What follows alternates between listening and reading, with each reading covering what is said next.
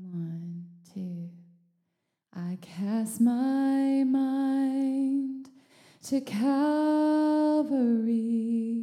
where Jesus bled and died for me. I see his wounds, his hands, his feet, my Savior on that cursed tree. His body bound and drenched in tears, they laid him down in Joseph's tomb, the entrance sealed by heavy stone. Messiah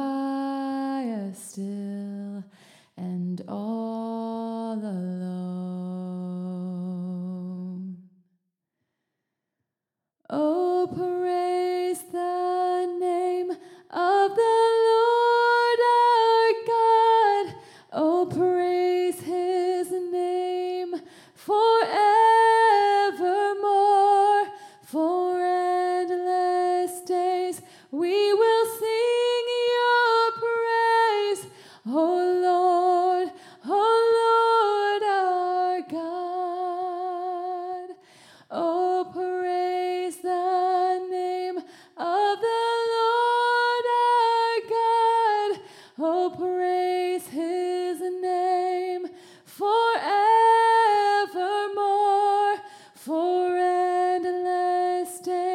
we will sing your praise. Oh Lord, oh Lord our God. Oh Lord, oh Lord our God.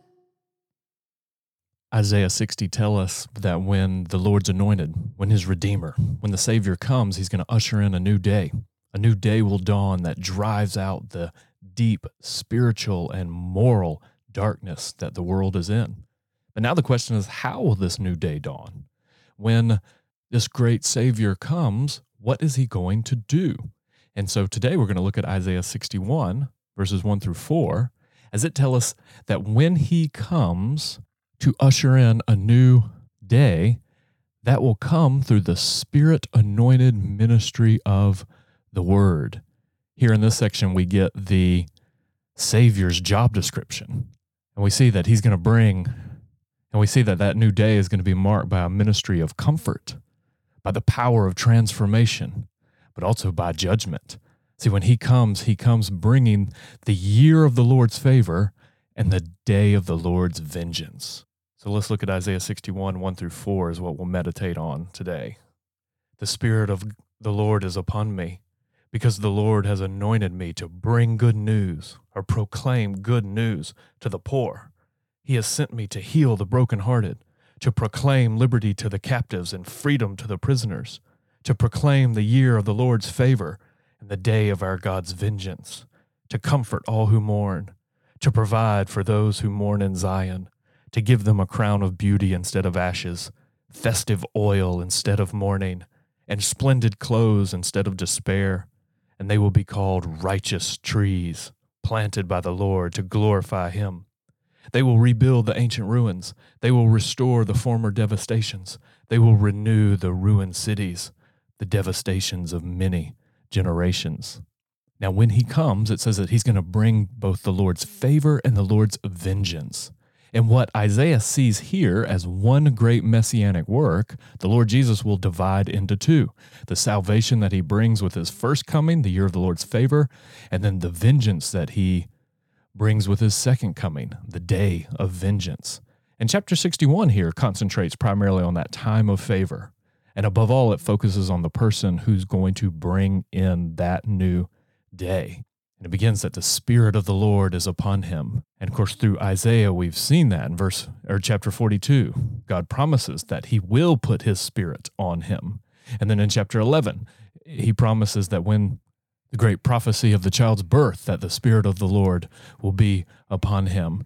And Isaiah gives us three different pictures. Chapters 1 through 35 gives us a picture of a coming Messiah. 40 through 55 give us a picture of the suffering servant. And then chapters 60 all the way to the end give us this picture of this great anointed conqueror.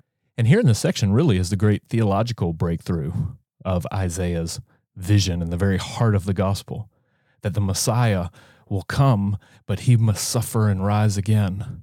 And the, the only way that the year of the Lord's favor can be ushered in is through that suffering and resurrection.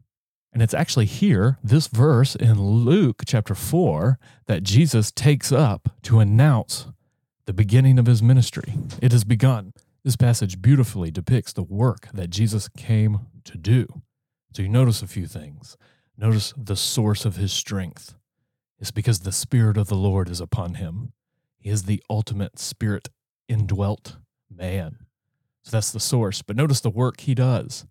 Go through, and if you have a pen, you can mark all the verbs from 61, verse 1 through verse 4. I wonder, there's no coincidence. There's seven of them. And notice what he comes to do. Maybe the, the great re the great work of recreation is because he's going to bring good news, to heal, to proclaim, to proclaim, to comfort, to provide, to, to give. This is the work of recreating. And then notice the subjects, the recipients. Who does he do this work for? He comes, and it's good news to the poor, healing the brokenhearted, the captives, the prisoners, those who are mourning, the poor. They're the downtrodden, the disadvantaged, those who are helpless in themselves and at the mercy of either powerful people or adverse circumstances. Actually, every character we've seen as we've gone through Matthew chapter 8 and 9 he comes for the brokenhearted. That covers all human brokenness from the emotional or spiritual perspective, the internal, spiritual angle, the brokenhearted, the captives, the prisoners.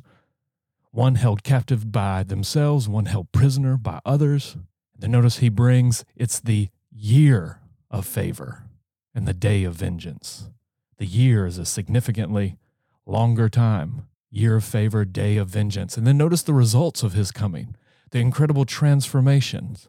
What gets transformed, he brings it's no longer ashes, but a crown of beauty. That's victory instead of mourning.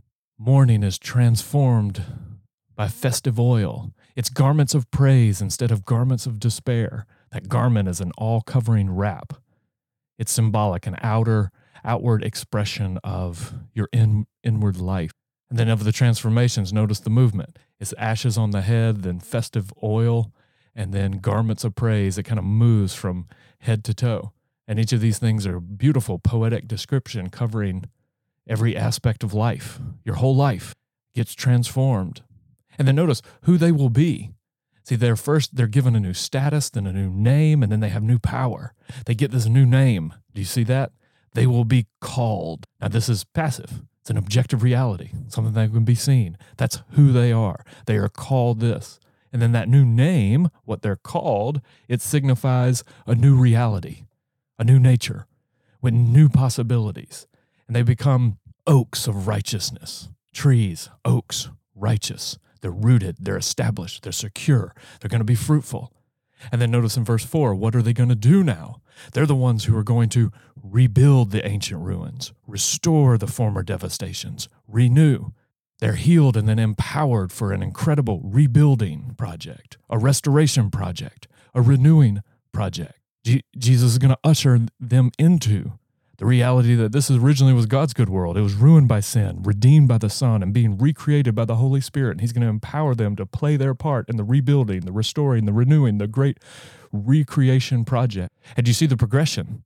It moves. How does it happen? It moves from healing to comfort, and then they're rooted, and then they're active. They rebuild and they're unleashed for this great reconstruction project that's going to mend and restore every past breakdown, no matter how long.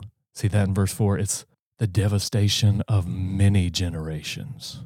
They'll be able to repair and restore, renew deep generational sins and wounds and broken. You can imagine what kind of comfort this would have given, given the Isaiah's original audience, or once this was heard when they were in exile, or how it would have been heard by those in the restored community who were trying to put Jerusalem back together. They might have wondered at these words, since the full identity of this individual was yet to be revealed. Nevertheless, it would have given them so much hope and encouragement in their particular situation. In a sense, with them, the year of the Lord's favor had begun release from captivity, return to their own land, a new start, even if it is small and feeble. And they would begin to rebuild. But how much more encouragement can we draw from seeing that the year of the Lord's favor has begun in the work of Christ, and we know so much more about who he is and what he came to do? And we see the power that these words taken up by Christ in Luke chapter 4, they can encourage us that today is a day of the Lord's favor.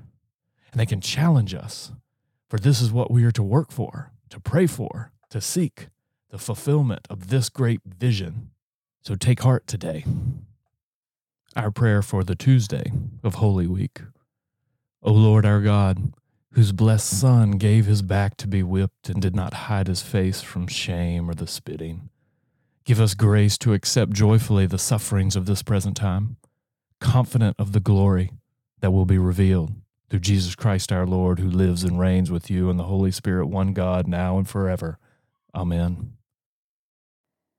Praise God from